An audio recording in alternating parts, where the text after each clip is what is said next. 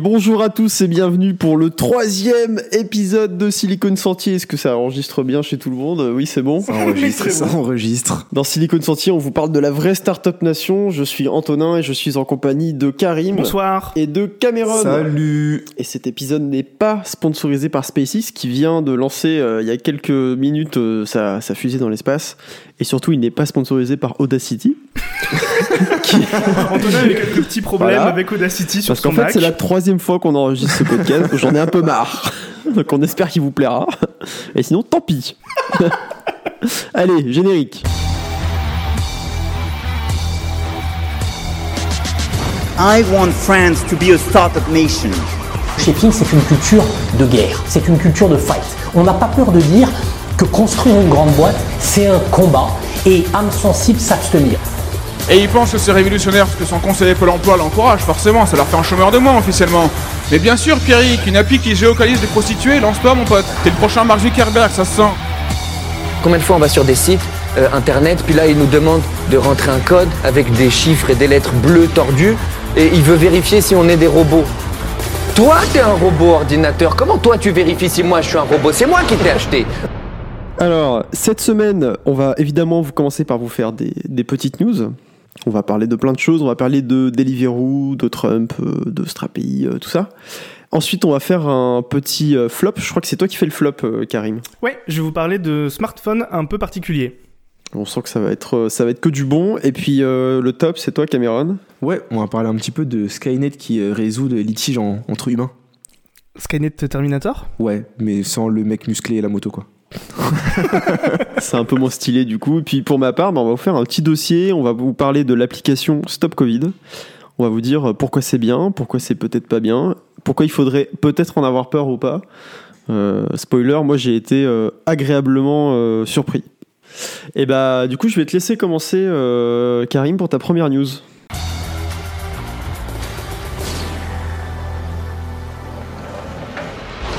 Alors, euh, il y a une boîte française, Cocorico, qui s'appelle Strapi et qui vient de lever 10 millions de dollars. Strapi, ce qu'ils font, c'est qu'ils font une alternative open source à WordPress. Et l'intérêt d'utiliser Strapi, en tout cas la promesse de Strapi, c'est d'avoir une, une solution équivalente à WordPress, mais qui soit beaucoup plus facile à manipuler quand tu es développeur. Si jamais vous avez dû faire des modifications sur du code WordPress existant, vous savez que c'est vraiment le ticket le moins intéressant du sprint. Souvenir du Vietnam. Donc du coup Strapi, il y a une partie front et une partie back qui est proposée comme WordPress. C'est indépendant? Comment ça marche? En fait, on peut choisir d'utiliser seulement la partie back pour avoir euh, accès à son contenu et avoir euh, ton application web qui vient collecter les données. Mais là, ils viennent de publier une édition de son euh, CMS. Donc CMS, ça veut dire Content Management System. Et en gros, c'est un logiciel clé en main que vous pouvez fournir à votre client et qui pourra ensuite administrer de manière autonome son site internet, comme le fait actuellement WordPress. C'est- Ça, c'est trop bien, ça. Et puis c'est fait en France, ça. C'est fait en France, tout à fait. Merci beaucoup, les compatriotes. La French Tech. Exactement, la French Tech. Peut-être qu'on aura du coup bientôt un concurrent de WordPress qui sera fait en France.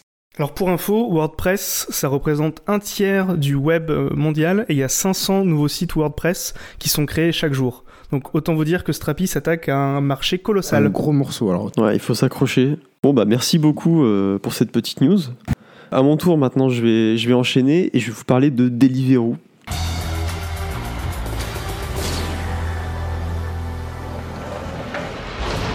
Et donc c'était euh, fin avril, et en fait en, en Angleterre, il y a l'autorité britannique de la concurrence et, et des marchés qui a autorisé, parce que c'est une situation exceptionnelle cause euh, coronavirus, qui a connu- euh, autorisé Amazon à racheter une partie de Deliveroo.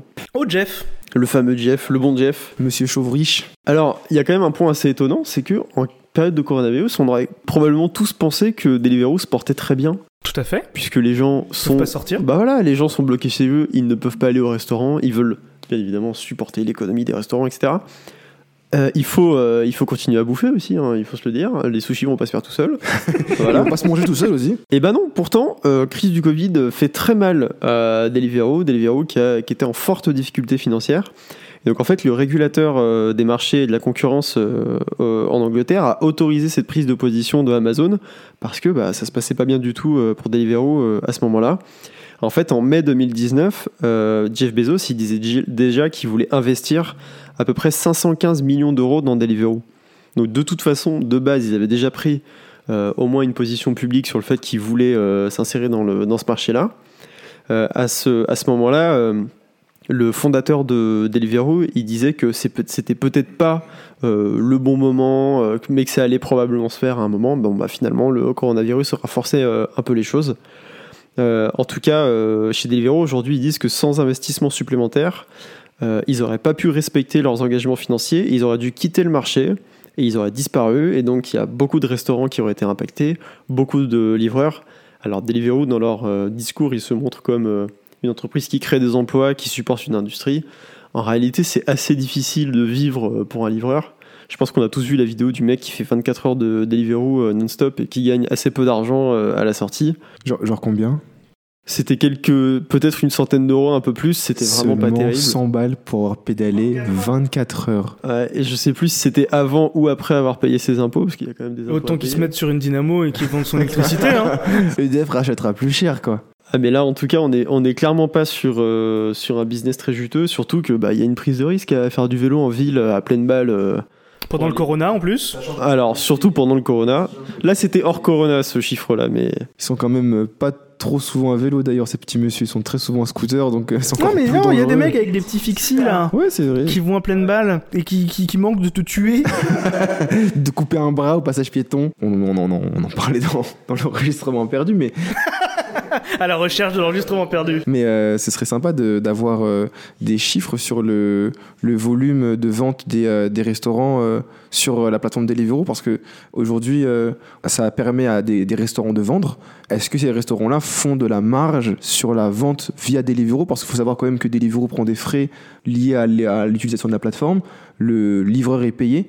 Donc j'imagine que tous ces coûts additionnés à un moment donné, ça retire pas mal de sous. Comment est rémunéré le restaurant Euh, Est-ce que vraiment ça représente une grosse part de, son volume d'affaires Euh, J'aimerais bien savoir ça. Bah, du coup, ouais, on en parlait un peu là dans, l'épisode perdu, le famoso. Et en fait, effectivement, il y avait un, un VC qui, qui a écrit un article euh, récemment.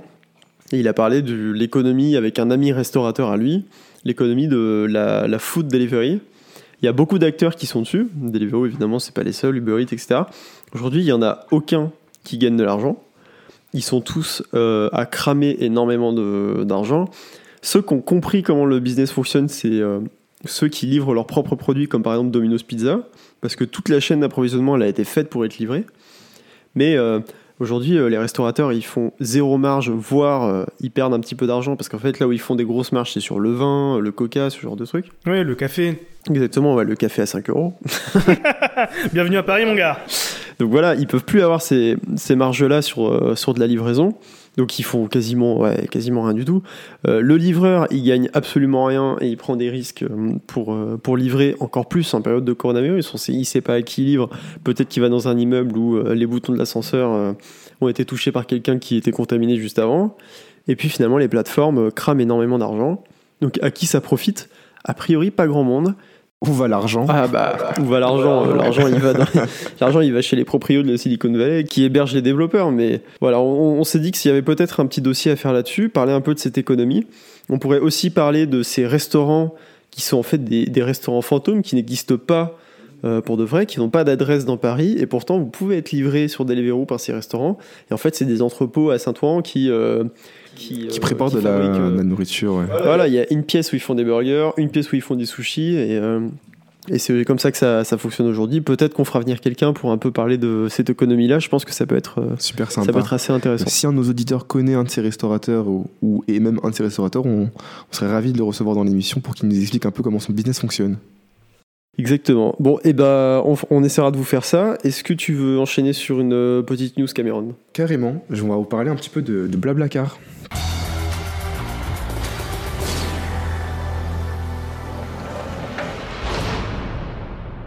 Est-ce que vous voyez ce que c'est Blablacar? Covoiturage.fr, à l'ancienne. Ah, Allez. Famoso, qui est d'ailleurs notre, notre première euh, licorne française. Si Recocorico. Recocorico. On, est à Silicon Santi ici, hein, pas la vallée. Hein. Si, c'est c'est la France. Donc on parle français. We are in France, Euh, oui, we in France, French. we speak French. Du coup, euh, pourquoi Blablacar Alors, Blablacar, euh, vous connaissez le- l'offre, euh, le service initial, hein, c'est euh, Karim, t'adores Lyon, t'as envie d'aller, hop, à Lyon. et là, il se trouve que Antonin, lui, il a une voiture et il va à Lyon. Du coup, euh, Antonin propose de te louer une place dans sa voiture, Tout à fait. place que tu vas payer et tu vas pouvoir participer à, à ce trajet absolument magnifique, épopée avec Antonin. Ça, c'est l'offre initiale de Blablacar. Et récemment, récemment euh, ils ont récupéré euh, l'offre de bus de la SNCF, Ouibus, qui est devenu du Mhm. coup Blablabus. Donc les, les, les bus, qui, les trajets en bus euh, en Europe, qui relient euh, différentes villes d'Europe et en France. Donc on peut faire un Paris-Amsterdam pour euh, une somme assez modique. Un Paris-Amsterdam, tu dis? Pa- au Paris-Amsterdam, mais pourquoi pas Paris-Lille d'ailleurs Je disais à tout hasard. Et récemment, ils ont décidé d'étendre leur, leur, leur offre et de s'attaquer euh, à- au cœur de la ville. Donc initialement, c'était vous emmener en dehors de la ville, en dehors des, des frontières françaises, notre beau pays. Et là, aujourd'hui, on vous dit, bah, votre dernier kilomètre se fera aussi Blablacar. Donc Mais comment du coup? en s'alliant à la société Voy. Alors Voy voit euh, si quelqu'un de si un employé de cette compagnie euh, veut bien me corriger, c'est avec grand plaisir. C'est une société suédoise qui propose euh, de la location de trottinettes électriques, un peu comme on peut voir avec Lime, Ah. euh, Bolt, Dot, des choses comme ça. Moi, c'est vrai qu'il manquait un acteur sur le marché là. Ouais, il y en avait pas assez des 14 euh, déjà à Paris. D'ailleurs, j'ai dit Bolt, mais c'est pas du tout Bolt, parce que Bolt, c'est autre chose. Mais, euh, mais vous avez vu l'idée. En fait, ils proposent ce, ce service-là. Et Blablacar a décidé de faire un partenariat avec cette, cette entreprise-là, de manière à permettre à cet acteur-là de récupérer les 18 millions d'utilisateurs euh, de Blablacar. Et Blablacar Ok. permet de récupérer les flots de trottinettes et de- d'intégrer l'offre trottinette à, à leur service. Donc, mettons que vous prenez un Blablabus et que vous vous retrouvez dans une grande ville Mhm. européenne avec des musées magnifiques La banlieue ouest de Prague. dans l'idée. C'est très spécifique. Très spécifique. et, et bien, vous pourrez euh, tout à fait. euh, vous arrivez euh, à, à la gare et vous êtes à 2 km de votre point de chute. Et là, avec le même compte, vous pourrez désormais déverrouiller un de ces destriers euh, magnifiques Des temps euh, modernes. des temps modernes des petites roues et finir votre, votre ou vos derniers kilomètres euh, avec euh, le même service, le même compte. euh. et ça, je trouve ça plutôt sympa. Moi, j'imagine des mecs qui prennent un blablabus euh, à 5 pour aller à Amsterdam et une fois à Amsterdam, ils sont à 5 sur les trottinettes pour aller vers direction le centre-ville. L'épopée fantastique. Musique épique starts. Bah oui, parce que la question qu'on se pose, c'est euh, comment ça marche quand on a des bagages? Alors, c'est peut-être vraiment deux offres différentes, peut-être pas juste pour, peut-être pour le premier kilomètre, et puis euh, tu achètes une valise sur place et tu reviens avec. Il y a peut-être une petite charrette au dos de la trottinette. hein. c'est vrai, ça se fait. Ça se fait. Après, j'imagine qu'il y a des, euh, peut-être des services de, de déplacement de, de bagages euh, ou quoi, mais en tout, cas, en tout cas, ce qui peut être sympa, c'est que pour les voyageurs, euh, le temps d'un week-end ou les voyageurs qui voyagent en léger, ça peut être vachement intéressant euh, de pouvoir profiter de cette offre-là. Moi, j'imagine que. Est-ce que, est-ce que déjà vous, vous utilisez Blablacar? Est-ce que vous êtes consommateur de Blablacar? Moi, je suis allé à Cologne une fois en Blablacar et on m'a fait, on m'a offert du thé qui était très très bon. Oh Dans le Blablacar. Dans le Blablacar. Il y avait une théière. euh, Branché sur le, l'allume-cigare. en fait, il y avait une thermos de thé, de thé Mm. aux épices euh, indiennes un peu. ça commence bien, les épices indiennes. Et juste après, je me suis endormi et je me suis réveillé à Cologne. Hop là. Ouais, on t'a dit que c'était Cologne, mais c'était Saint-Ouen. Et ouais, j'étais quand même 5h30, 6h de Blablacar, mais euh, non, super agréable. Ça m'a coûté euh, cinquantaine d'euros, je pense, quelque chose comme ça. Vraiment pas cool. cher parce que euh, Paris-Cologne, euh, à la dernière minute, en avion euh, ou en train, euh, ça aurait été au moins le double, je pense. Ouais, il faut avoir du temps, parce que clairement, c'est un peu long. Ouais. Il faut pas avoir peur de tomber euh, peut-être avec quelqu'un avec qui. C'est vrai que c'est un délire, hein. Tu t'endors et le mec, il peut t'emmener où il veut. Ah ouais, c'est pour ça. Tu crois que t'es à Cologne, mais en fait, pas du tout. Tu te réveilles, t'as une cicatrice. T'es dans un bar avec des glaçons. une étoile sur cinq. Alors, je tiens à dire que vous pouvez aller sur euh, Blablacar. Enfin, pas sur Blablacar, mais il y a des sites qui recensent les meilleurs avis qui ont été laissés sur Blablacar. Il y en a qui sont extraordinaires. J'en avais lu un où il y a une nana qui disait euh, le mec a pas arrêté de parler de Naruto pendant, le, pendant tout le voyage. 1 sur 5. À, tester euh, en tout cas. Puis bah, peut-être que bientôt on fera de la trottinette électrique euh, en covoiturage. À deux sur une trottinette. Alors je tiens à préciser que le, bah, ça a été précisé d'ailleurs par le, directeur de Blablacar, c'est pas un rachat, c'est un partenariat. Donc les trottinettes seront double brandées Blabla Ride et euh, Voy. Donc oui, alors le service s'appelle Blabla Ride. Donc euh, comme ça c'est Ok. Blablacar, Blablabus, Blabla Ride. Je trouve que c'est plutôt sympa. Et ça va arriver a priori le 5 juin. Eh bien moi je dis à voir, mais en tout cas ça promet. Et ça peut être sympa d'avoir un nouvel acteur euh, ayant une offre vraiment complète en tout cas sur le marché. Mhm. Que j'ai hâte de voir ce que ça va donner. On peut assez peu réserver les trottinettes. je sais que Bird le permet. Et, et ça, c'est assez pratique quand même de pouvoir réserver ta trottinette à l'avance. Ouais. Comme ça, t'es sûr qu'elle est là euh, au moment Voilà. où t'arrives, ouais. C'est ça. Mais Lime le, le permet aussi, mais Lime fait. Alors j'imagine que Bird est, est- est aligné sur euh, ce, ce système-là, mais euh, Lime actuellement on peut réserver la trottinette, mais tu peux tu payes le temps. Mais c'est vrai que ça m'est arrivé au tout début des trottinettes électriques où, où on en avait assez peu sur Paris. Oh là C'était il y a longtemps. ça. Alors, sur Paris, il y en avait peu. Dans la Seine, il y en avait. moins que maintenant. Et ça m'est déjà arrivé de, de courir, littéralement courir, hein, courir dans un quartier à d'un petit kilomètre carré, là, de courir dans tous les sens pour essayer de trouver trottinette. Et à chaque fois, je voyais un mec à 100 mètres prendre ma trottinette et incapable de rentrer chez moi, quoi. C'était l'enfer. Donc c'est vrai que j'avais besoin de cette feature, mais le fait qu'elle soit payante, ça m'a super freiné. Le, fait qu'il y en ait vra- vraiment énormément maintenant, j'ai plus besoin réserver. euh, J'en ai 15 autour de moi. Parfait. Donc voilà. Bon, et bah merci. Est-ce que Karim, tu veux nous parler un petit peu de, de Trump qui est parti en croisade?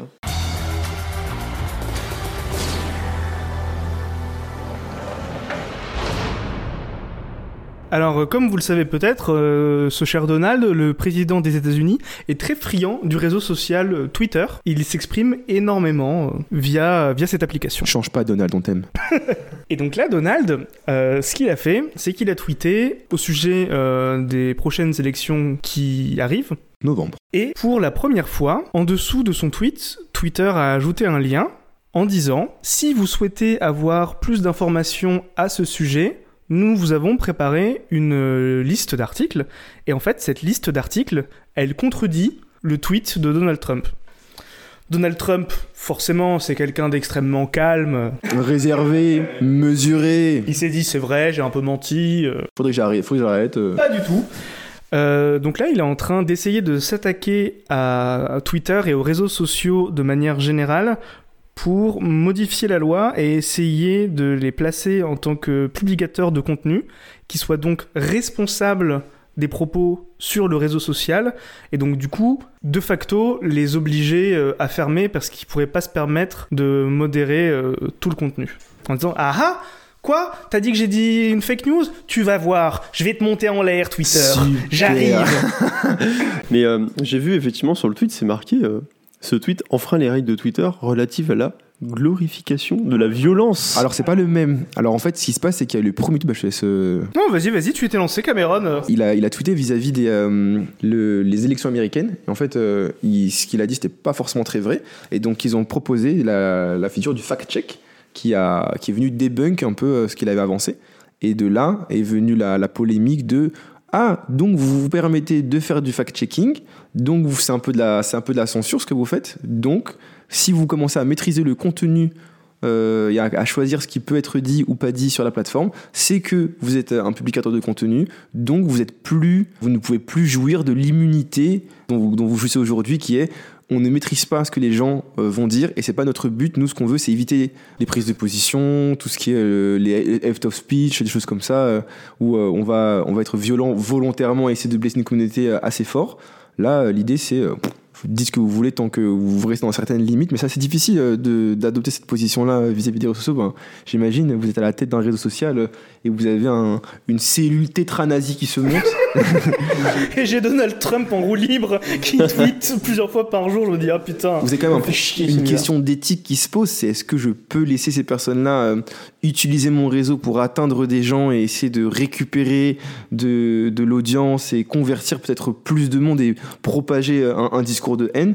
Éthiquement, j'imagine que la position, c'est bien sûr que non, c'est pas, Ouais. c'est pas le but de la plateforme, mais il y a une ligne à pas franchir, à savoir si on se met à les censurer eux, c'est-à-dire qu'on doit censurer d'autres gens qui décident de ce qu'on doit Mhm. censurer, qui est la source de vérité. C'est à ce moment-là que je pense qu'on franchit la ligne de publicateur de contenu, là où ils se mettent à, à vraiment euh, dire ce que tu peux dire ou non sur la plateforme. Mhm. Et là, Donald Trump essaie de est un peu en zone grise et puis étant jouissant de- du pouvoir qu'il a aujourd'hui, étant le premier homme d'État des États-Unis, effectivement, c'est un peu compliqué de lui rentrer dedans.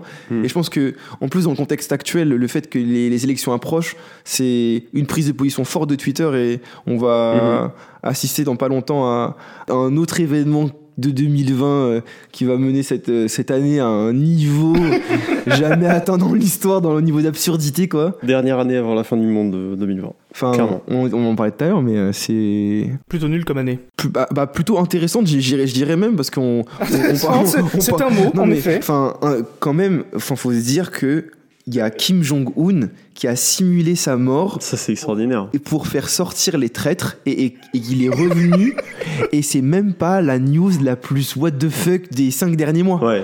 C'est- Et ça c'est incroyable. Janvier, on a eu euh, l'Australie qui brûlait. On a failli avoir la Troisième Guerre mondiale euh, avec euh, l'Iran et euh, les États-Unis. C'est vrai. On a eu le coronavirus. Mhm. Et on n'est que en mai. Voilà. Bah, en mai, apparemment, c'est guerre euh, raciale euh, aux États-Unis. Ah oui, parce que Donald Trump, euh, je reviens à ma news. Ah bah. Donald Trump, suite aux émeutes qu'il y a en ce moment aux États-Unis, a tweeté quelque chose du genre Bon, ben, si vous embêtent, euh, vous avez qu'à leur tirer dessus. Et là, t'en parlais juste avant, euh, Cameron, en disant que c'était peut-être une forme de censure de la part de Twitter d'ajouter un lien permettant d'avoir accès à des articles qui contredisent son tweet. Mais là, ils sont allés beaucoup plus loin parce que ce tweet-là de Donald Trump, en fait, Twitter a baissé son reach. Ça veut dire que sa, visibilité n'est plus aussi grande qu'un tweet euh, standard et lambda. Il va pouvoir toucher moins de personnes, ce tweet. Là, ils ont passé la ligne parce que quand tu mets un message sur le tweet qui dit attention, ce tweet il contient peut-être des fausses informations. C'est vrai que c'est pas de la censure en soi, c'est Voilà. plutôt euh, de, de lever les alertes en disant attention, on va pas on, on va pas vous empêcher de lire ce tweet là, mais voici un peu de contexte. Exactement, ils encadrent, euh, ils encadrent la lecture du tweet, mais euh, personne ne t'empêche de lire le tweet. Là, les gens ne sont pas empêchés non plus de lire le tweet, mais qu'est-ce que ça veut dire qu'ils réduisent le reach? Je sais pas, Donald Trump combien il a de millions de followers, mais il y a quelques, il y a une partie de ses followers qui vont peut-être pas recevoir la notification euh, comme quoi il vient de tweeter. Peut-être qu'il y a une partie de ses, de ses followers qui vont pas voir le tweet directement en homepage. Et là, ça commence à devenir hyper intéressant parce que ça veut dire que Twitter, Censure le président des États-Unis actuel. il censure la prise de parole du président. Là, il y a parce que c'est quand même son, son médium de parole a priori préféré euh, depuis qu'il est euh, même candidat. Donc là, on atteint vraiment quelque chose d'intéressant. Et puis, bon, bah, c'est pas très étonnant, mais il y a notre ami Zouk, ce bon vieux Zuckerberg, euh, qui a dit que euh, de leur côté, Facebook. Alors en plus, c'est génial parce qu'il l'a dit euh, sur la chaîne Fox News, qui est euh, La mec de la désinformation. et alors ça, c'est la meilleure définition. Je n'ajouterai rien. Voilà, la, la mec de la désinformation. Et euh, sur la chaîne Fox News, il a dit non, euh, le réseau social Facebook euh, ne peut pas se permettre d'être source de vérité. Nous, on va pas dire qu'on va censurer tel ou tel truc. voilà. Bon, bah, du coup, il y a pas mal de journaux satiriques qui ont écrit des articles en disant. ils ont fait une fausse interview en fait de, Mark Zuckerberg dans laquelle Mark Zuckerberg dit j'aime me baigner dans l'urine de chameau, ce genre de choses. Et puis ils l'ont posté sur Facebook, puisque de toute façon Facebook a priori ne censure pas et euh, ne, se- ne s'impose pas comme source de vérité. Et les articles y sont toujours. Il y a même un article qui dit euh, Mark Zuckerberg euh, annonce qu'il est mort ou un truc comme ça. Ah, t'as voulu jouer? Et ben voilà, on t'a virtuellement tué. Et donc 2020. Allez, sur ces bonnes paroles, maintenant, Karim, tu vas nous parler de bière et d'espionnage.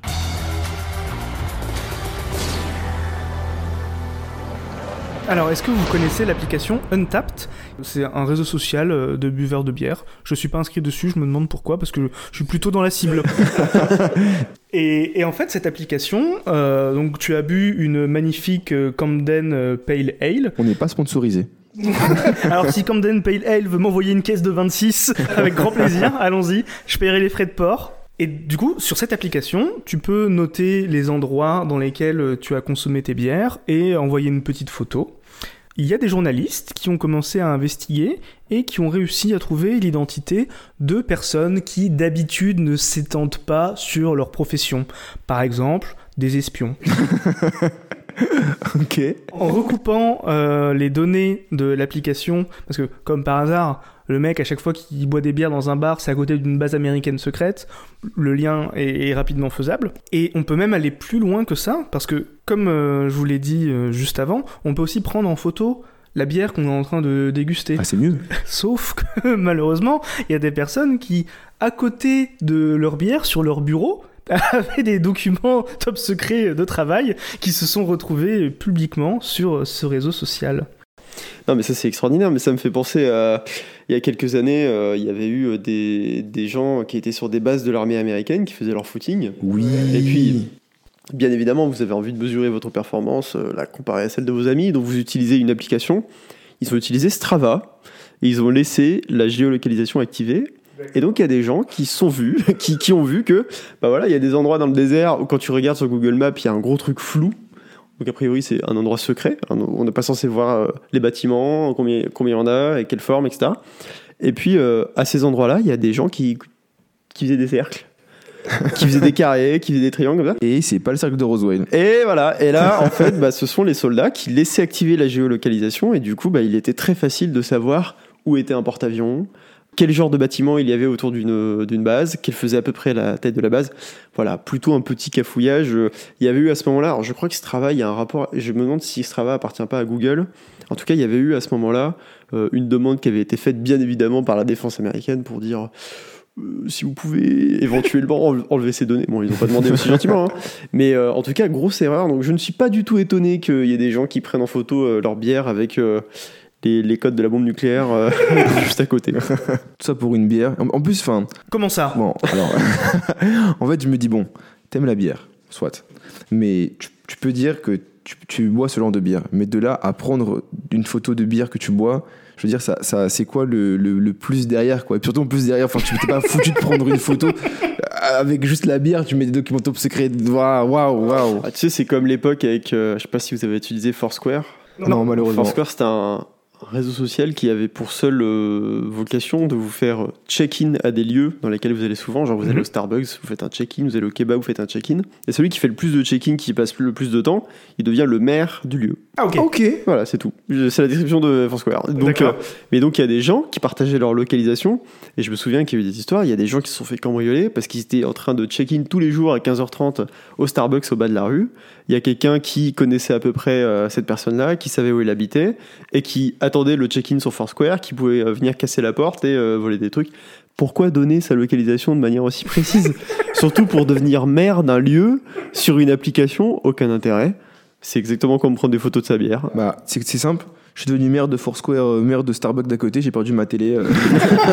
Mais le frappuccino à 9,50€ caramel était très très bon. Il a fait plaisir.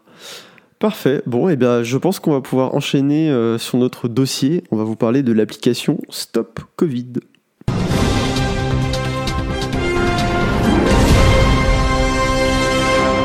Salut à tous, c'est Karim et je suis en train de monter l'épisode. Avant de reprendre avec le sujet d'Antonin, on souhaitait vous apporter quelques précisions par rapport à ce qu'on va dire. On est aujourd'hui le 11 juin, donc on a pu installer, tester et lire le code source de l'application. Contrairement à tout ce que Antonin a lu sur internet pour préparer son sujet, il s'avère que au moins sous certaines versions d'Android, l'application demande la permission d'accéder aux données de géolocalisation.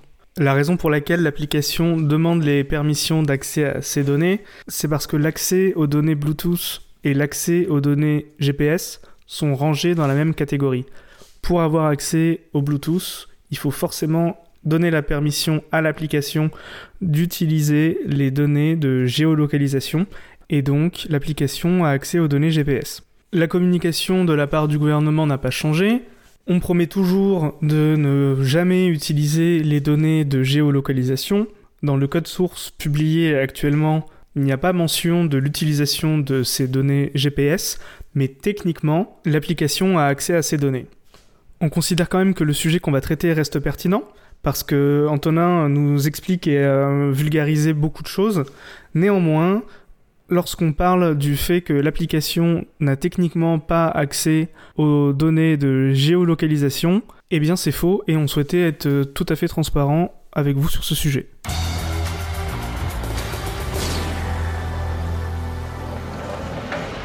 C'est une application qui vous permet de savoir si vous avez été en contact avec une personne qui a été testée positivement au coronavirus. C'est une idée qui paraît assez simple euh, sur le papier, mais on se pose tout de suite des questions. Quant au fonctionnement, bien sûr, comment ça marche? Est-ce que techniquement c'est une application qui va pouvoir fonctionner à l'échelle euh, nationale? Et puis surtout, la vraie question c'est est-ce qu'on est capable de protéger la vie privée des gens euh, dans une situation comme celle-là?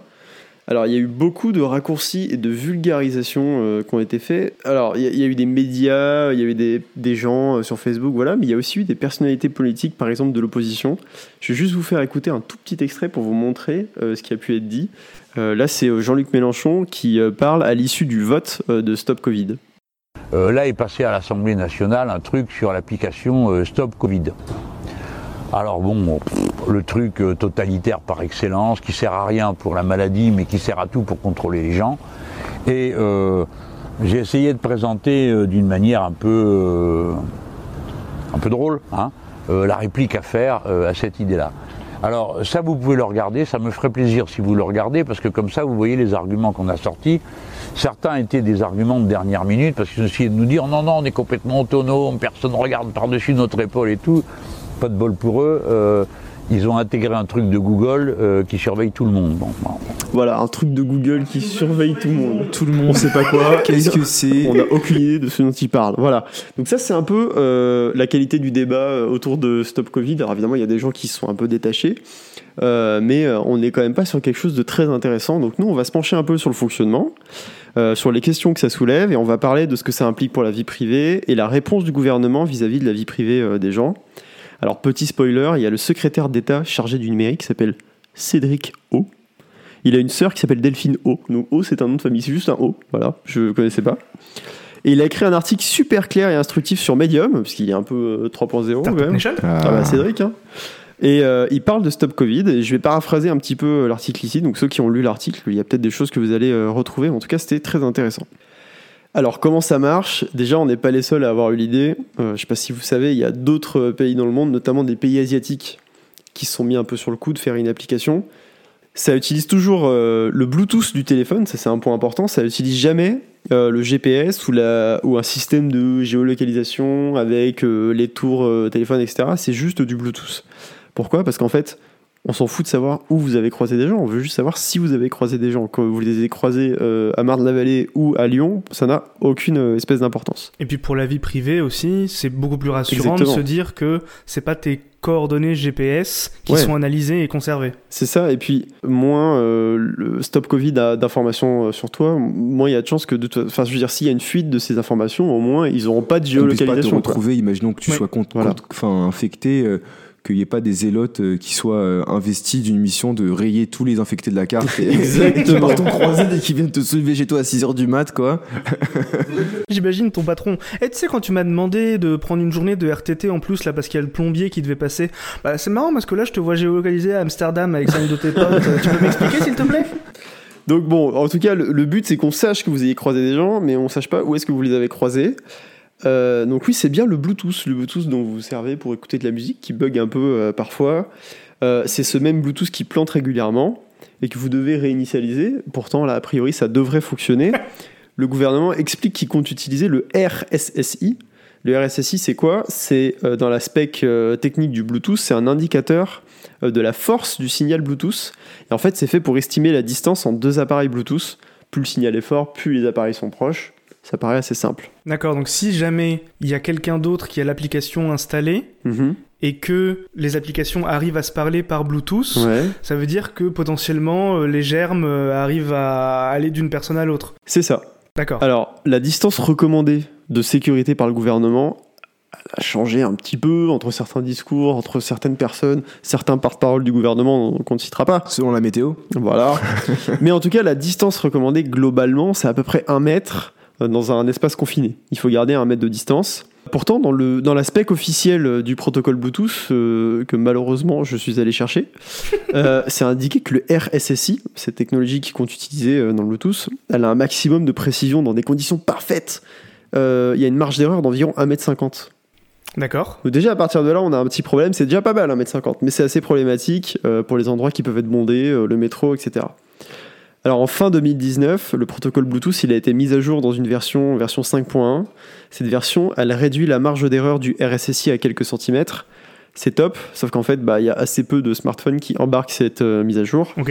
Puis même s'il y a des smartphones plus récents qui sont affichés comme étant compatibles Bluetooth 5.1, bah en fait ça veut pas dire qu'ils implémentent euh, toutes les fonctionnalités du Bluetooth 5.1. Euh, J'ai essayé de trouver une liste des téléphones compatibles avec le Bluetooth 5.1 qui euh, implémente le RSSI. Euh, j'ai beaucoup galéré. Par contre, j'ai surtout trouvé qu'en moyenne, en France, on renouvelle son téléphone à peu près euh, une fois tous les un an et demi. Donc d'ici à ce que tous les téléphones français soient équipés d'une spécification qui est sortie officiellement fin 2019, on a encore un petit bout de temps. Donc pour l'instant, on va devoir se contenter d'une précision de 1,5 mètre au mieux. Alors là déjà, ça nous pose un petit problème parce que ton voisin du dessus, s'il a sa chambre au-dessus de la tienne, Et si toi tu colles ton téléphone au plafond bah même pas en vrai, il suffit que enfin là ici le plafond est un petit peu vous pouvez pas voir via le podcast. Le plafond, imaginez que le plafond est imaginez une cathédrale. Bon. Non mais le plafond Bah attention là parce que j'ai les impôts qui vont me tomber dessus. voilà, imaginez bon que vous avez un plafond standard à 2m30, je sais pas combien c'est. Clairement, euh, si vous avez votre téléphone dans votre poche, euh, posé sur une table, euh, le voisin a son téléphone posé sur une table, la précision elle est entre 1m50 euh, 3 mètres. Bah, clairement, le- l'application peut penser que euh, vous avez été en contact alors que vous êtes séparés par euh, le plafond. Par une cloison de 50 cm. Voilà. A priori les germes ne passent pas. Voilà. Bon, il y a un petit problème, mais à- à la rigueur, c'est pas, c'est pas euh, dramatique. Sur le côté technique, on va pas ajouter grand chose. Il n'y a pas des tonnes d'informations sur euh, l'application. Il y a néanmoins une partie du code source euh, de l'application et du, et du code du serveur de l'application qui ont été dévoilés. Euh, par exemple, on y apprend en regardant le code du serveur euh, que les auteurs du serveur, a priori, c'est que euh, des gens qui travaillent chez Capgemini. C'est la seule entreprise qui a travaillé sur l'application du serveur. Côté mobile, c'est un studio qui a travaillé avec Station F et qui s'appelle Lunabi Studio. Ils sont basés un peu dans les Alpes, un peu à Lyon. Ils ont bossé pour Zenly, ils ont bossé pour euh, Kim Adventures, ils ont bossé donc pour euh, The Family aussi. Ils ont l'air à peu près de quand même de bien savoir de quoi ils parlent, donc ça c'est Mhm. plutôt rassurant. Donc on va laisser la partie technique aux experts. Si vous voulez aller lire euh, le code, on vous laisse le faire, mais nous on va surtout parler de la protection de la vie privée. Alors il y a pas mal d'articles qui disent les données vont être anonymisées, les utilisateurs Stop Covid ne seront pas identifiés par leur vraie identité. Bon, c'est assez flou. On va reprendre depuis le début. L'application, elle est basée sur un protocole. Et alors attention les yeux pour le nom du protocole. Le protocole Robert. Oh, c'est génial ça. Non, en vrai, Robert, ça veut dire Robust and Privacy Preserving Proximity Tracing. Donc ça veut dire traçage de la proximité robuste et préservant la vie privée.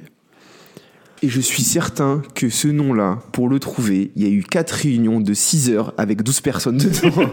ils, ont, ils ont mis des noms au tableau. Alors on a Robert, Gilbert, Alphonse et Alain. Bon, trouvez-moi des noms de protocoles qui peuvent sortir avec ça. Donc ça a été développé en commun par deux équipes.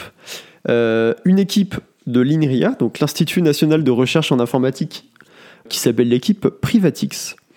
Et il y a une équipe de, de l'Institut de recherche en sciences appliquées allemand qui s'appelle la Fraunhofer Gesellschaft. Ah, je crois que c'est ceux qui ont inventé le protocole MP3. Comme quoi, on n'est pas au bout de nos surprises.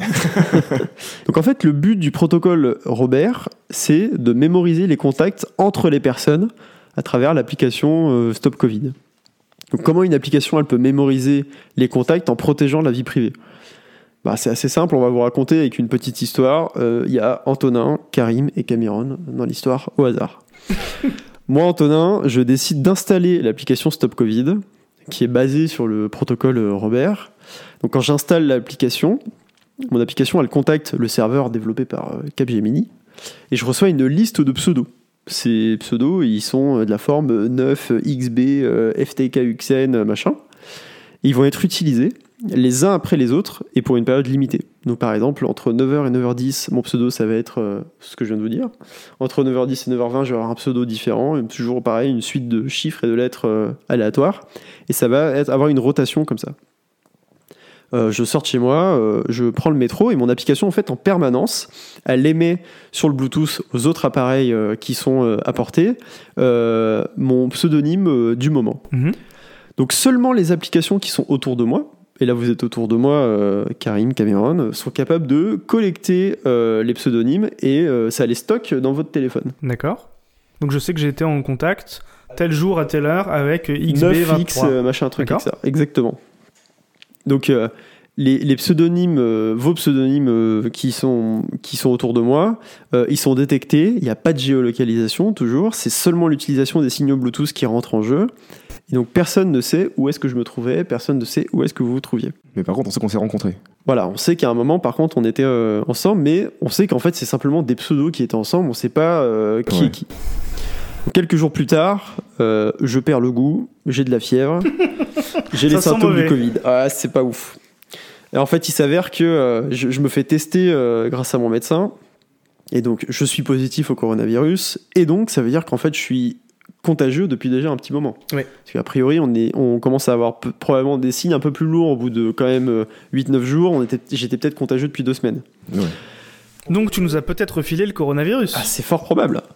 Donc pour aider à protéger les personnes euh, que j'ai pu rencontrer pendant les deux dernières semaines, j'accepte de partager vos pseudonymes avec la base de données centrale.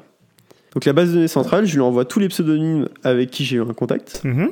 Et la base de données centrale, elle s'occupe d'envoyer des notifications sur vos téléphones. Donc moi je vais recevoir une notification qui va me dire tu as été en contact avec quelqu'un qui a été testé positif. Karim et Cameron reçoivent tous les deux cette, euh, cette Mais, notification. mais alors, attends, du coup, euh, si, si je comprends bien, euh, tous les X temps, je vais avoir un nouveau pseudo. Ouais. Et ce pseudo-là va être partagé. Et donc, ça veut dire que côté euh, Capgemini, ils vont générer une, un énorme volume de pseudos. Ouais, Et ils vont savoir tout, que tous les pseudos générés sur euh, mon appareil, par exemple, c'est- mes pseudos. ouais. Et ils vont faire de la, récon- enfin, de la réconciliation, entre guillemets, entre. Ah, c'est ce pseudo-là, toi. C'est énorme hein, comme système. C'est ça. Alors c'est assez intéressant. Ce qui est pas mal aussi, c'est que quand vous démarrez votre téléphone et vous installez l'application Stop Covid, et d'ailleurs c'est le cas aujourd'hui si vous installez n'importe quelle application iPhone ou Android, tant que vous vous connectez pas à votre compte Facebook ou vous donnez pas votre identité, le développeur de l'application n'a aucun moyen de savoir qui a installé l'application. Il sait pas sur quel téléphone il se trouve, il sait pas si c'est le téléphone euh, d'un mec qui est en Corée du Sud ou si c'est le téléphone d'un mec qui est dans la Creuse. Pour lui, euh, tant que vous n'activez pas la les géolocalisations, vous donnez pas des données personnelles, il n'y a aucun moyen de savoir. Et aussi, point intéressant, si vous désinstallez l'application et vous la réinstallez aujourd'hui sur iPhone et sur Android, n'importe quelle application, il y a un identifiant unique qui va changer. Et donc, il peut même pas savoir si c'est vous qui avez désinstallé l'application qui l'a réinstallé ensuite. Donc ça, c'est assez, euh, assez important.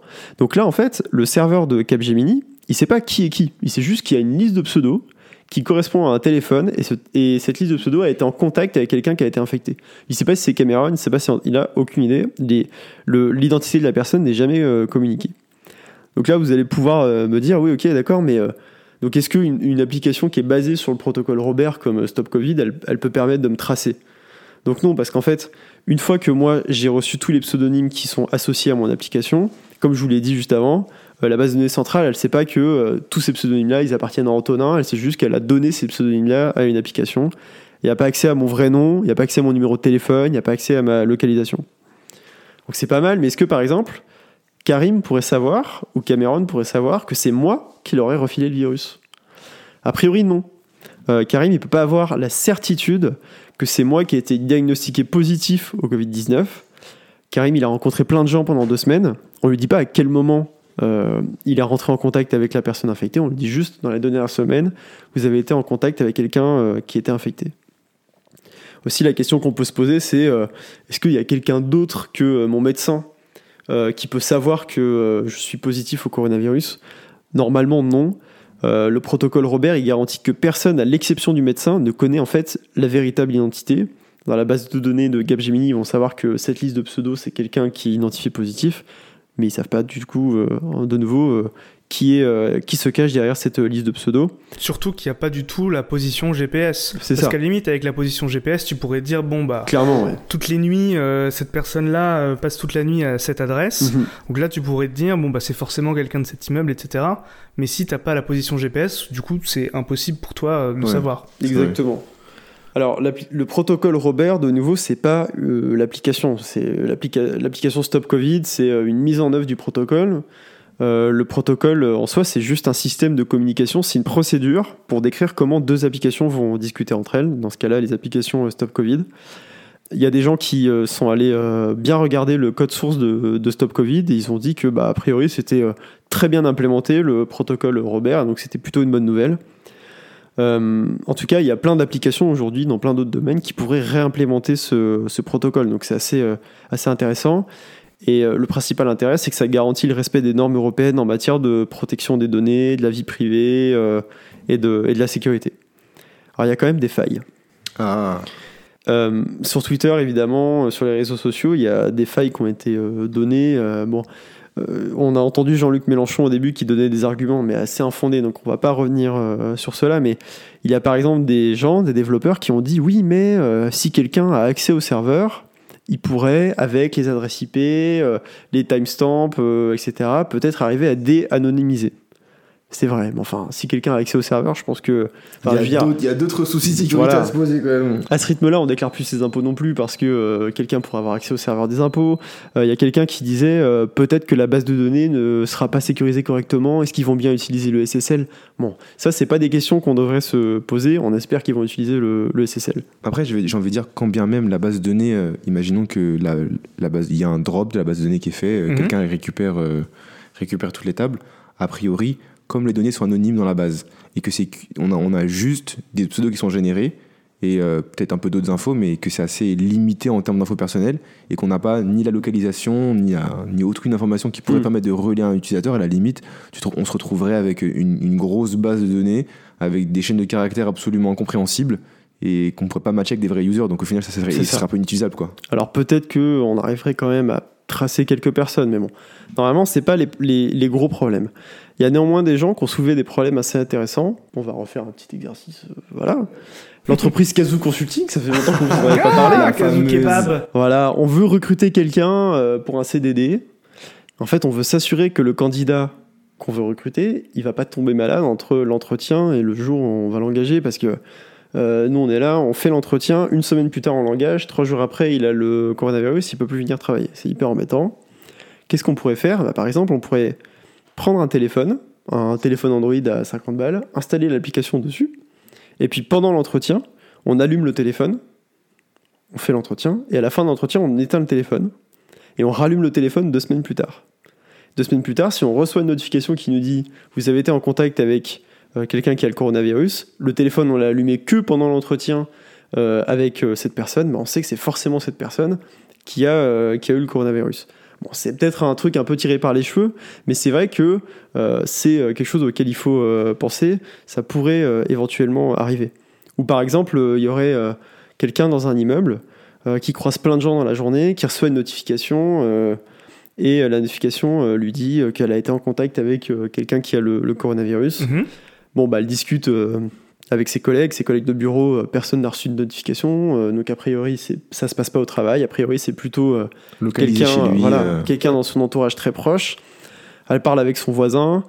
son voisin lui dit qu'il a aussi reçu la notification, qu'il a, que lui, petite perso, il s'est pas fait détecter. Puis bon, à bout d'un moment, elle se dit ah, c'est sûrement ce mec-là au troisième. En plus, il est ambulancier. je suis sûr que c'est lui qui a contaminé tous les voisins.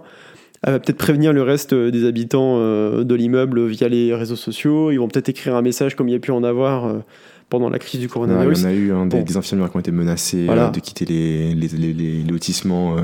Donc, donc à mon avis, euh, que la base de données soit ouverte au cas de vent, je pense pas que ce soit une justi- une- vraiment un truc justifié. ça- à mon avis, ça arrivera pas.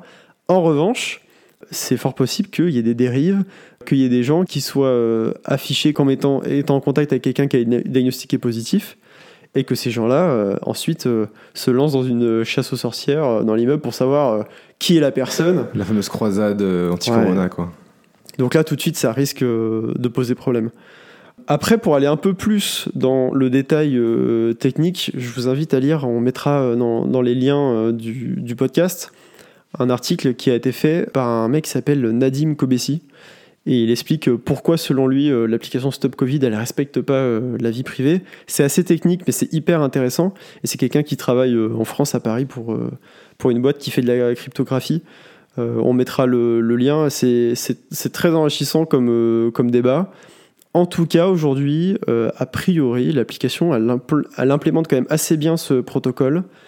Elle pourra probablement permettre de sauver des vies. Peut-être que ça vaut le coup de, de l'installer. Eh bien, merci beaucoup. C'est si complet. Je me posais une question en fait, c'est que tu as dit que le code source de l'application avait été publié et que le Mhm. code source du serveur avait été publié. Ouais. Malheureusement, on n'a aucune certitude technique que le code source qui a été publié est bien le, Le code source qui est déployé. euh, qui est sur le serveur Absolument. et aussi qui est bien le code source utilisé pour générer l'application. Ça, je- Ouais. je, peux comprendre que ça puisse faire peur. Un code serveur, ça se modifie.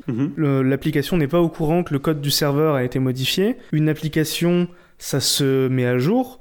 Donc tu vas peut-être avoir une liste de ce qui a été mis à jour, mais tu n'auras pas la certitude qu'il y avait que ça. Le changelog, c'est un système qui est basé sur la foi au final, parce que C'est t'es ça. jamais sûr que c'est le Pas code exactement, déployé. ouais. Alors par contre, euh, le- le point positif que je vois, c'est que si jamais l'application veut avoir accès à ta position GPS, il faut qu'elle demande la permission à ton téléphone. En Et effet. je pense pas qu'on puisse chanter cette permission-là. Donc a priori, si tu donnes pas accès à ta position GPS à ton application, tu es sans risque. Ouais. Et puis de toute façon, le GPS, ça se coupe. Donc si le GPS est coupé, l'application ne peut pas le rallumer sans ton autorisation. Mais euh, du coup, euh, c'est vachement intéressant de, de- de parler de la spécification technique derrière le, euh, le, le système. On, tu as parlé du coup du système qui permettait de, de détecter avec une précision de plus ou moins 1m50 à 3 Mhm. mètres euh, là, les personnes, mais qui, était, qui avait été standardisé seulement très récemment. Au final, est-ce qu'on n'est pas en train de, de rentrer sur une application qui est très niche, puisqu'au final, il y a assez peu de téléphones qui peuvent l'utiliser On est quand même une- un certain nombre sur le territoire français, il me semble qu'on est 68 millions à peu près. Euh, je suis pas certain qu'on ait 68 millions à posséder un smartphone, encore moins un smartphone récent.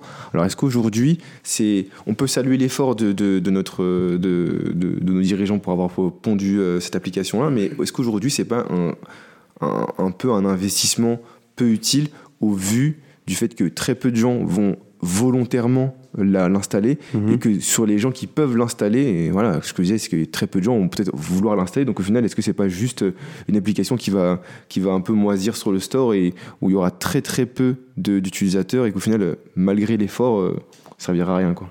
Ouais, je pense que c'est un bon point. Et puis en plus, euh, donc euh, toi, tu disais d'une part, Karim, qu'on n'est pas sûr que le code qui va être mis dans l'application, c'est celui qui a été open sourcé. Euh, Cameron, tu rajoutes qu'en effet, euh, probablement, euh, l'application va pas être installée par tout le monde, qu'il a une grande partie. Déjà, il y a beaucoup de gens qui n'ont pas de smartphone, et toujours, en partie, surtout en priorité, les personnes âgées. En plus, c'est probablement des téléphones qui implémentent pas correctement le protocole. Et puis, est-ce que finalement l'application elle arrive pas un peu tard? Parce que aujourd'hui, on est dans une situation où il y a énormément d'hôpitaux qui, a priori, euh, commencent à quand même vraiment revivre et vont pouvoir reprendre une activité normale, c'est-à-dire euh, faire les opérations qui sont pas forcément les plus urgentes. Est-ce que c'est vraiment euh, maintenant qu'il fallait sortir l'application et pas il y a deux mois ou au moins fallait que l'application soit probablement sortie pour le 11 mai au moment où on a déconfiné? Peut-être qu'effectivement, il y a eu un, un temps de latence un peu trop long euh, à ce niveau-là. Je doute pas de la capacité des, des développeurs euh, qui ont, à mon avis, sorti l'application le plus rapidement possible.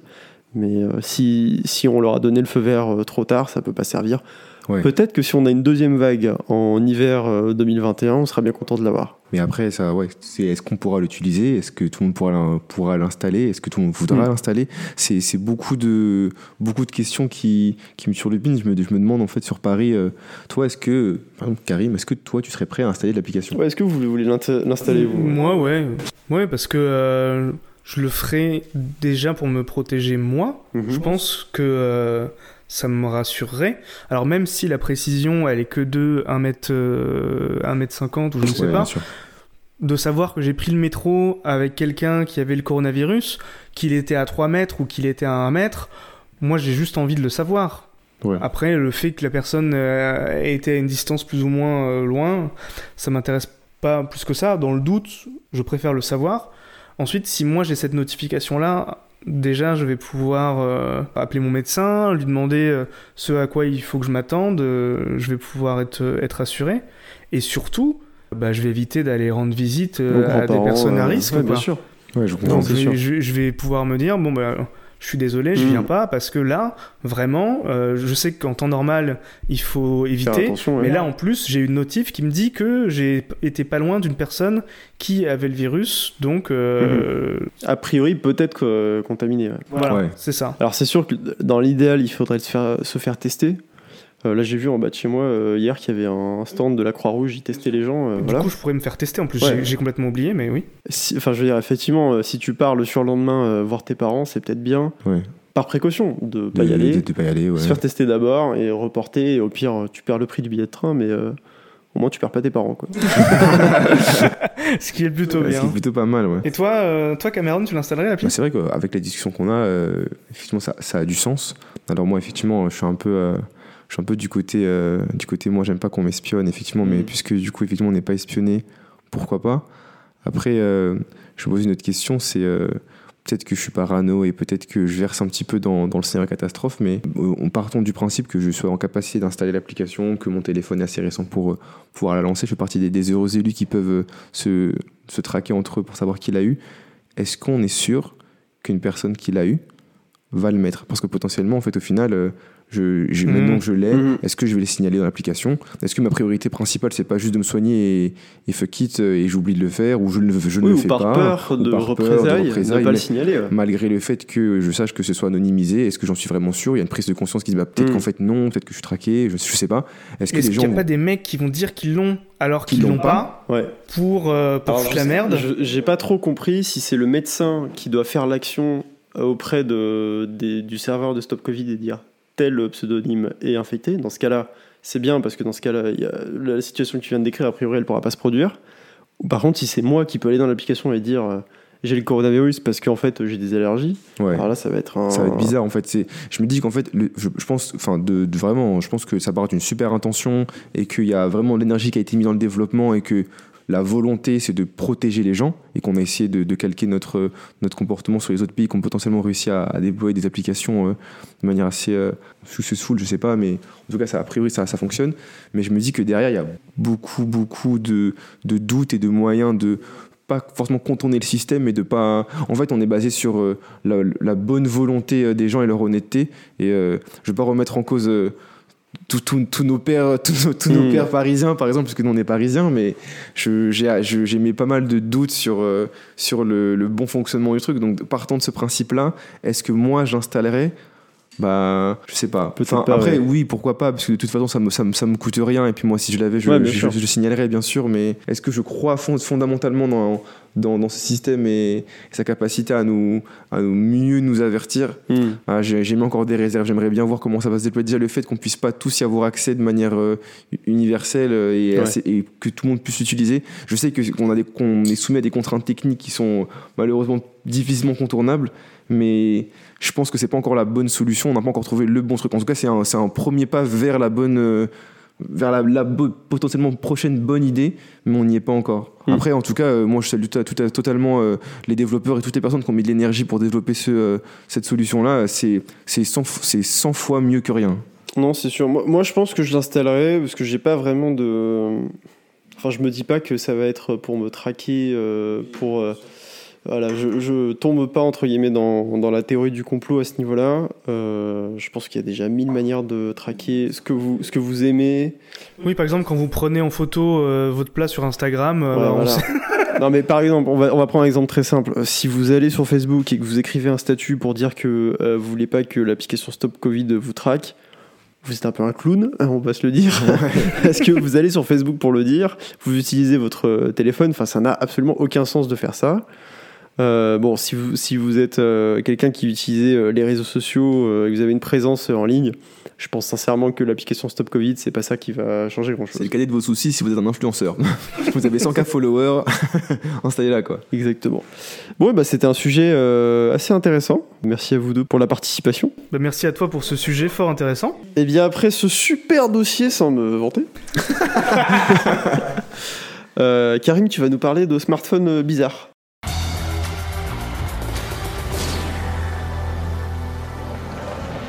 Je vais vous parler d'une nouvelle entreprise qui fait des téléphones et qui s'appelle Escobar Phone. Ah Ouh là là. Est-ce que. Alors, alors, je, je- je- je- je commence. Est-ce que je vais pouvoir acheter de la coke dessus? Alors, comme vous vous en doutez, c'est la famille Escobar qui est derrière. c'est pas n'importe qui, c'est le frère de Pablo Escobar, Roberto Escobar. Alors, il avait un poste plutôt sympa dans le cartel de Medellin. Il était Chief of Assassination. Alors, je pense qu'en langage startup, ça veut dire l'inverse de Happiness Officer. Donc maintenant que j'ai présenté les personnages de la société, je vais vous parler du produit qu'elle vend. Donc c'est un téléphone qui est globalement une copie plaquée or du Samsung Galaxy Fold, avec écrit Escobar dessus pour faire gangster. tu es vraiment d'un goût. Alors sur le site internet, on est très loin du design épuré d'Apple. Il y a des mannequins en lingerie qui présentent l'appareil. Et franchement, sur la vidéo, ça a l'air d'être un téléphone de qualité. Le truc qui est mystérieux, c'est qu'il est vendu 399 dollars, alors que le Samsung Galaxy Fold est vendu, lui, à plus de 2000 dollars, soit 5 fois plus cher. Là, forcément, ça sent l'arnaque. Vous vous dites que sûrement la qualité, elle doit être dérisoire et qu'on est face à une contrefaçon cheap, le genre de téléphone qu'on peut acheter à Strasbourg-Saint-Denis, euh, iPhone X à 150 euros, en fait, c'est du Android un peu masqué. Eh ben, pas du tout. Le téléphone, il a exactement les mêmes caractéristiques techniques que le Samsung Galaxy Fold sur le papier, et lorsqu'il y a des tests, il a exactement les mêmes performances. Alors, comment est-ce que cette société euh, Escobar Phone fait pour proposer un Samsung Galaxy Fold à 400 dollars au lieu de 2000 Est-ce qu'on est face à des Elon Musk du téléphone? Est-ce que l'un d'entre vous veut tenter sa chance et a une idée de comment ils ont fait? Alors attendez, juste, le Galaxy Fold, c'est celui qui se plie là? Oui Ah, donc oui, effectivement, il coûte 2000 dollars ce truc, Oui. quoi. Il coûte 2 SMIC. Ok, très bien. Et ils le vendent pour 400 dollars. En plus, il y a de l'or dessus. Il y a un petit autocollant Ouais, doré, plaqué il est or. plaqué euh, or. Ok. quoi. Bon, je dirais que c'est du tombé du camion et que les taxes d'importation sont pas payées. Je sais pas. En fait, ce qu'ils font, c'est qu'ils achètent des vrais Samsung Galaxy Fold à 2000 dollars. Ils mettent un autocollant doré dessus, ils changent la boîte et ils le vendent 5 fois moins cher. Alors comment ça marche? Est-ce qu'on est sur de la vente à perte? C'est une tactique de growth hacking? Est-ce qu'il y a un business model disruptif de la Startup Nation euh, qui nous a échappé? Eh ben non, rien de tout ça. En fait, c'est juste une arnaque. Alors comment ça fonctionne? La boîte Escobar Inc., elle a envoyé des téléphones aux youtubeurs aux US qui font des reviews de produits tech, histoire d'avoir un maximum de bonnes pubs à base de c'est incroyable, il est si peu cher et il marche si bien. Et derrière, quand toi tu commandes le téléphone, si t'as pas un million de followers sur Instagram, ils honorent jamais la commande et ils encaissent juste euh, tes 400 dollars. Tellement malin. Ah, mais il est si fort. Ah, tellement malin. Après la coque, les téléphones. Pas pour rien que c'est Escobar Phone. Donc ça, c'est le frère de le Chief of Assassination. ça. Alors là où les acheteurs euh, ils devaient avoir des doutes, c'est qu'on peut pas payer en carte bleue. On peut payer soit en bitcoin, soit en virement. Évidemment. Et donc en fait, je savais pas, mais on peut pas contester un virement bancaire. On peut contester un paiement, mais un virement, on peut pas euh, le faire annuler euh, par ta Ah, banque. Je savais pas. Ok. Et donc il y a un peu de drama sur YouTube en ce moment, parce qu'il y a une euh, grosse chaîne de review de produits tech, Unboxing Theory, qui a 16 millions d'abonnés et qui a parlé en bien du produit. Et donc potentiellement, plein de personnes se sont fait avoir euh, suite à la vue de sa- cette vidéo. Unboxing Theory a fait une vidéo réponse aux critiques en disant que leur promo était ironique, que le ton de la voix était sarcastique et qu'ils avaient absolument pas fait la promotion du produit. Gros bad buzz pour eux en ce moment. Ouais, ils auraient peut-être mieux fait de s'excuser. Ouais, ça aurait été mieux de dire de, de venir avec un petit mea culpa. Ouais. Désolé, on s'est fait rouler dans la farine. Que là, c'est un peu Euh, l'arnaque. Bidon quoi. Alors d'après la section commentaires, ils ont un ego qui est trop grand pour avouer qu'ils se sont fait avoir. Moi je pense plutôt qu'ils savaient très bien ce qu'ils faisaient, qu'ils ont accepté de l'argent du cartel colombien et que maintenant c'est trop tard pour faire marche arrière. Sinon ils vont se faire découper en petits cubes et être servis aux tigres.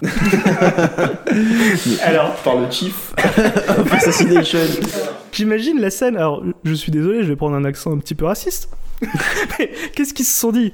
Hé, Alfonso, la cocaïne ne se vend plus. Que font les jeunes aujourd'hui? Et ils sont sur Instagram et TikTok, ces applications de téléphone portable. Téléphone portable, tu dis? Très bien, lançons un nouveau business. Ben, c'est marrant qu'on parle de ce mec-là parce que récemment, notre grand gourou à tous, euh, Monsieur Musk, qui est un peu notre sponsor euh, spirituel euh, dans, ce, dans ce podcast, mais euh, vous vous rappelez qu'il a sorti des, des briquets hein?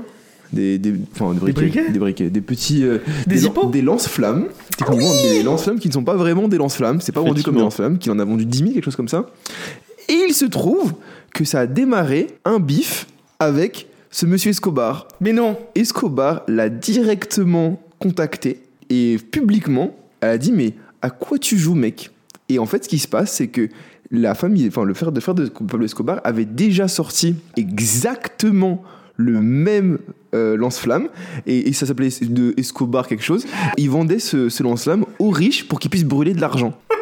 Et en fait, en fait la, petite histoire, c'était Pablo et moi, à notre grande époque, on avait des montagnes de cash, on savait plus quoi en faire, donc on s'est mis à le brûler pour rire. Et donc il s'est dit qu'il y avait forcément des gens super riches qui voulaient brûler du cash, et il, avait, il a conçu une gamme de lance-flammes pour brûler du cash, et il accusait Elon Musk de lui avoir volé l'idée et de s'être servi de de son statut et de sa plateforme pour euh, pouvoir vendre euh, des lance-flammes sur le dos de Escobar. Et Escobar l'a légèrement menacé en disant Tu sais qui je suis, tu me connais, je sais où t'habites en gros. Appelle-moi et on va, faire, on, va, on va parler affaires maintenant. Oh putain, le mail, le mail le lundi matin quand t'arrives au boulot, c'est Roberto Escobar qui t'envoie des menaces. Chief of Assassination, T'imagines, Chief of Assassination a vu votre profil sur LinkedIn. Ah, t'es pas à l'aise. Bon, il y a peut-être un booster de SpaceX qui va s'écraser sur sa baraque, mais heureusement, on n'est pas, pas à l'abri non plus. en tout cas, très rire ce petit monsieur Escobar. hein. Plein, plein de ressources. Allez, est-ce qu'on n'enchaînerait pas sur la dernière partie de ce podcast Enfin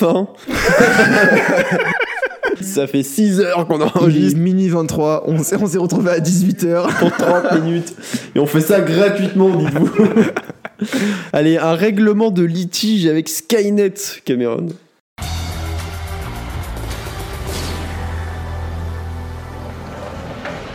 Alors on va parler de justice.cool. Et c'est une start-up française pour changer. Ah Cocorico On représente toujours. Il faudrait qu'on ait un petit jingle euh, qui fasse Cocorico. Le monteur mettra un petit jingle. Monteur jingle Alors, justice.cool, c'est quoi? Ça a été lancé au début des années 2020. C'est une start-up dans la Legal Tech qui propose un service de médiation pour tout litige inférieur à 5000 euros. Alors aujourd'hui, ils sont composés d'une dizaine de salariés et ils s'occupent d'affaires liées au voyage, au travail, par exemple l'annulation d'un vol, le licenciement, euh, le paiement des heures supplémentaires. Alors, on va commencer par la base. C'est quoi une médiation? Alors, le mot médiation, c'est dérivé du latin mediare, qui veut dire être au milieu. Hein c'est un processus. Comme ça, j'aurais pas dit. On est si bête On essaie de faire des trucs intelligents et tout sur l'étymologie latine. Oh, Cameron, il a du diarrhée, c'est rigolo, on va rigoler. C'est un processus au cours duquel deux parties tentent de régler un litige et passent par un tiers, jouant le rôle de médiateur, afin que celui-ci puisse permettre aux deux camps de trouver une solution à l'amiable. Ouais. La médiation judiciaire est une méthode de règlement des différends distincts des procédures judiciaires et extrajudiciaires. Donc en gros, euh, les parties peuvent résoudre leurs problèmes eux-mêmes avec l'aide d'un médiateur au lieu de confier le règlement à une institution extérieure, par exemple le tribunal. Donc en gros, Antonin et moi, on a un litige, on a joué, à, on a joué aux cartes, il- je lui dois 20 balles, mais moi je pense qu'il a triché. Et pour éviter qu'on emmène ça au tribunal, Classique. et bon, on va dire, bon, ok, on va prendre un tiers neutre, Karim si présent, désigné comme partie euh, médiarée. et on va, tu vas mener du coup la discussion sans avoir d'opinion et sans avoir de, sans prendre parti. Et tu vas essayer de, nous permettre de trouver la solution qui va nous éviter d'aller au tribunal euh, régler ça. Ça permet de désengorger les tribunaux. Les tribunaux sont assaillis de ce genre de demandes et pour des, petites, de- des petits montants, donc moins de 5000 euros, c'est c'est considéré comme un petit montant, ça permettrait de réduire le bruit au niveau de la- toute l'administration euh, judiciaire. Et donc c'est là que Justice Cool arrive. C'est un peu les Julien Courbet des temps modernes. C'est l'idée. et en fait, il faut savoir que la médiation, c'est un mode de résolution à l'amiable et c'est l'État qui a décidé de le favoriser et il l'a rendu obligatoire. Donc c'est pas juste une... Avant de porter plainte ou avant de saisir un tribunal, t'es obligé d'avoir tenté une médiation? Exactement. Tu, il te- tu ne peux pas porter une affaire devant le tribunal si une médiation n'a pas déjà été tentée. Et donc en fait, concrètement, c'est quoi euh, Justice Cool? Vous allez sur la plateforme, vous remplissez un formulaire qui va vous permettre d'identifier la catégorie du litige. Donc euh, à quoi ça correspond? Plutôt, euh, C'est plutôt sur le travail, sur du coup, est-ce que vous attaquez euh, Ryanair parce que vous avez euh, un vol retardé de 4 heures, Berlin, on vous regarde. et donc vous remplacez ce, vous remplissez ce formulaire et à partir des informations fournies, le système va vous proposer une liste de demandes légales.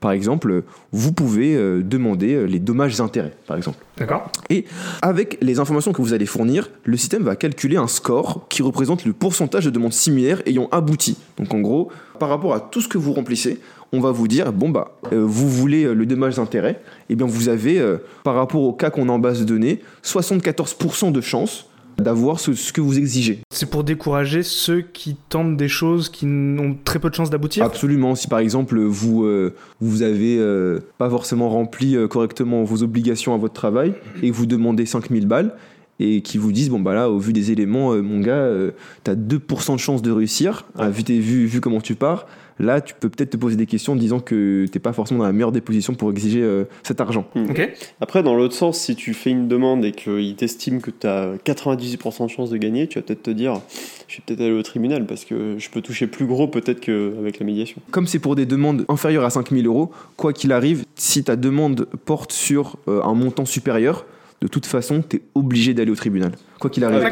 Donc c'est vraiment dans le cas où tu estimes que euh, tu as été lésé d'une somme inf- On m'a pas rendu ma caution, il y avait un trou qui était déjà là, etc.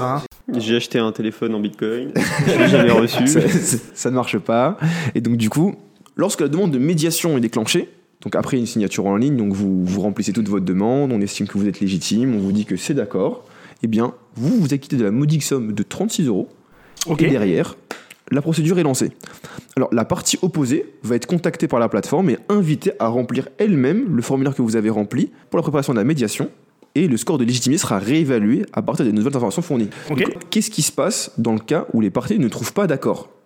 Bah, Le contrat de médiation ne- n'est pas généré puisqu'il n'y a pas eu de médiation. Par contre, les deux parties vont se voir recevoir un document prouvant qu'une médiation a été tentée. Et ce document-là est valable au tribunal et permet au- à la partie qui demande réparation de pouvoir saisir le tribunal avec cette preuve-là en disant j'ai tenté une médiation, ça n'a pas marché, donc je veux saisir le tribunal pour régler cette affaire-là. Mhm. Dans le cas où une solution a été trouvée et que les deux parties sont d'accord. Donc elles se mettent d'accord sur euh, le montant à régler ou sur la marche à suivre pour, euh, pour régler ce litige-là.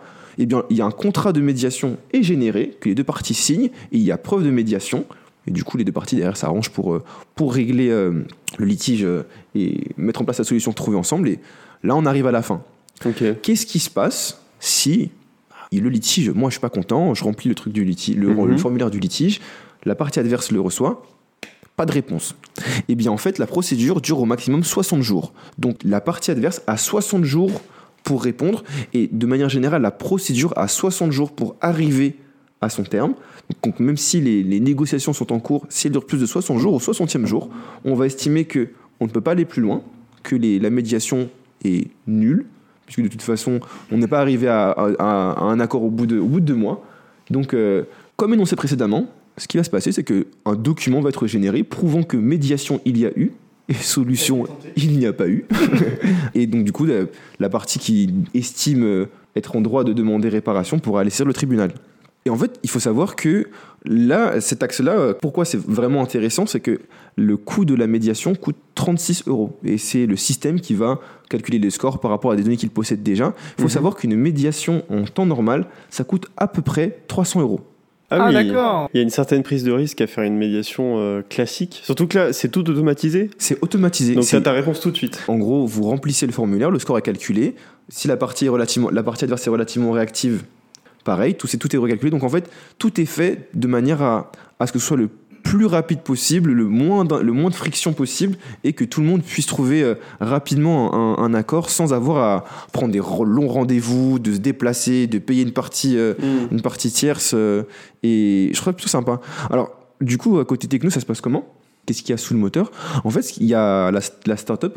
Alors là, je cite le site de la startup. En fait, ils ont réuni une, une de petite dream team de professionnels du droit afin de modéliser des pans entiers du droit français nécessaires à la, à la- Au calcul du score au calcul du score, absolument.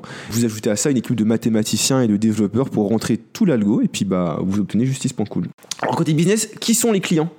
Et bien en fait aujourd'hui, euh, à l'heure où je vous parle, alors là je cite euh, les confrères de l'usine digitale qui écrivent un article qui disait que ils sont à l'origine d'à peu près 1500 médiations depuis la création. C'est Ok. quand même que c'est plutôt pas mal. Et c'est environ 16 médiations par jour du coup. Ah ouais. Donc, C'est plutôt sympa. Ouais, donc ça fait assez peu de temps qu'ils existent. Début 2020, ouais. En fait, l'outil est développé par euh, notre jeune pousse francilienne qui prend une nouvelle dimension que la crise sanitaire actuelle provoquée par la pandémie de Covid-19. Une grande partie des tribunaux ne peut pas poursuivre son activité, hein, n'est-ce pas, puisque c'est fermé euh, dû euh, à la distance sociale. Et euh, compte tenu du confinement, bah, on, a, un peu de souci à accéder à ces, ces structures-là. Et face à la problématique, Justice School a complété la plateforme avec des questions directement liées au Covid-19 comme le droit de retrait, le chômage partiel ou l'annulation d'un vol. Donc vous pouvez aller sur le site et il y a toute une FAQ super bien détaillée avec un très joli design qui vous pourront ré- vous vous apporter tous les éléments de réponse euh, vis-à-vis de votre emploi. Moi, je me dis que, que ça peut intéresser euh, l'État français aussi. Parce que si de toute façon les tribunaux sont saturés et que ça demande énormément de travail de la part de médiateurs, j'imagine que les médiateurs sont fonctionnaires. La tendance en ce moment, c'est un petit peu de réduire les coûts euh, des fonctionnaires. Donc ça m'étonnerait pas que l'État se mette à pousser euh, cette solution une fois qu'elle sera mature. Alors, il faut savoir que est médiateur, tout tiers sollicité pour mener une médiation avec efficacité impartialité et compétence, quelle que Ah, soit l'appellation de la profession. un, un statut légal. euh, Non, moi, je peux être médiateur. Pascal le grand frère est médiateur Ah au final. bah, il mais met des grandes tartes et il les emmène à l'escalade. Il n'y a pas de problème. Et je tiens à revenir oui sur ce que tu disais, mais je voulais rebondir sur euh, le fait que le tribunal pousse. Et en fait, il se trouve que ça sort pas de nulle part, hein, cette idée-là. Ils avaient déjà bossé avec des tribunaux avant, travaillé sur des projets pilotes. Il me semble que Justice.cool est le résultat de, d'études et de projets pilotes menés en collaboration avec les tribunaux. Donc ça sort pas de nulle part. Donc en fait, ils travaillent déjà avec les tribunaux. C'est déjà une solution qui est poussée euh, par des tribunaux. Mais c'est bien parce que comme ça au moins ils peuvent cerner les besoins, prendre euh, ce qui prend le plus de temps, ce qui arrive le plus souvent et ce qui va être le plus facilement réglable. Absolument. On est dans l'optimisation, on est dans la startup nation à 100%. Ah, là. et donc du coup, euh, les litiges sont réglés par un robot.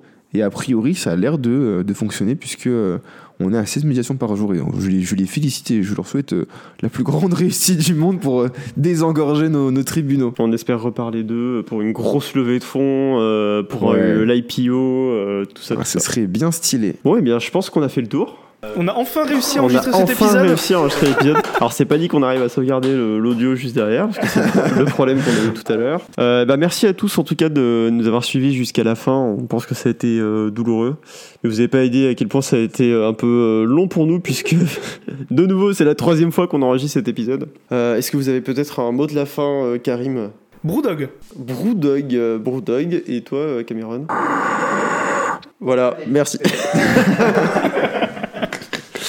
Très bien. Eh bien, moi, mon mot de la fin, ce sera, ce sera Audacity, voilà. eh bien, merci à tous, euh, et au mois prochain pour euh, l'épisode 4 qu'on enregistrera du premier coup. Espérons-le. Allez, salut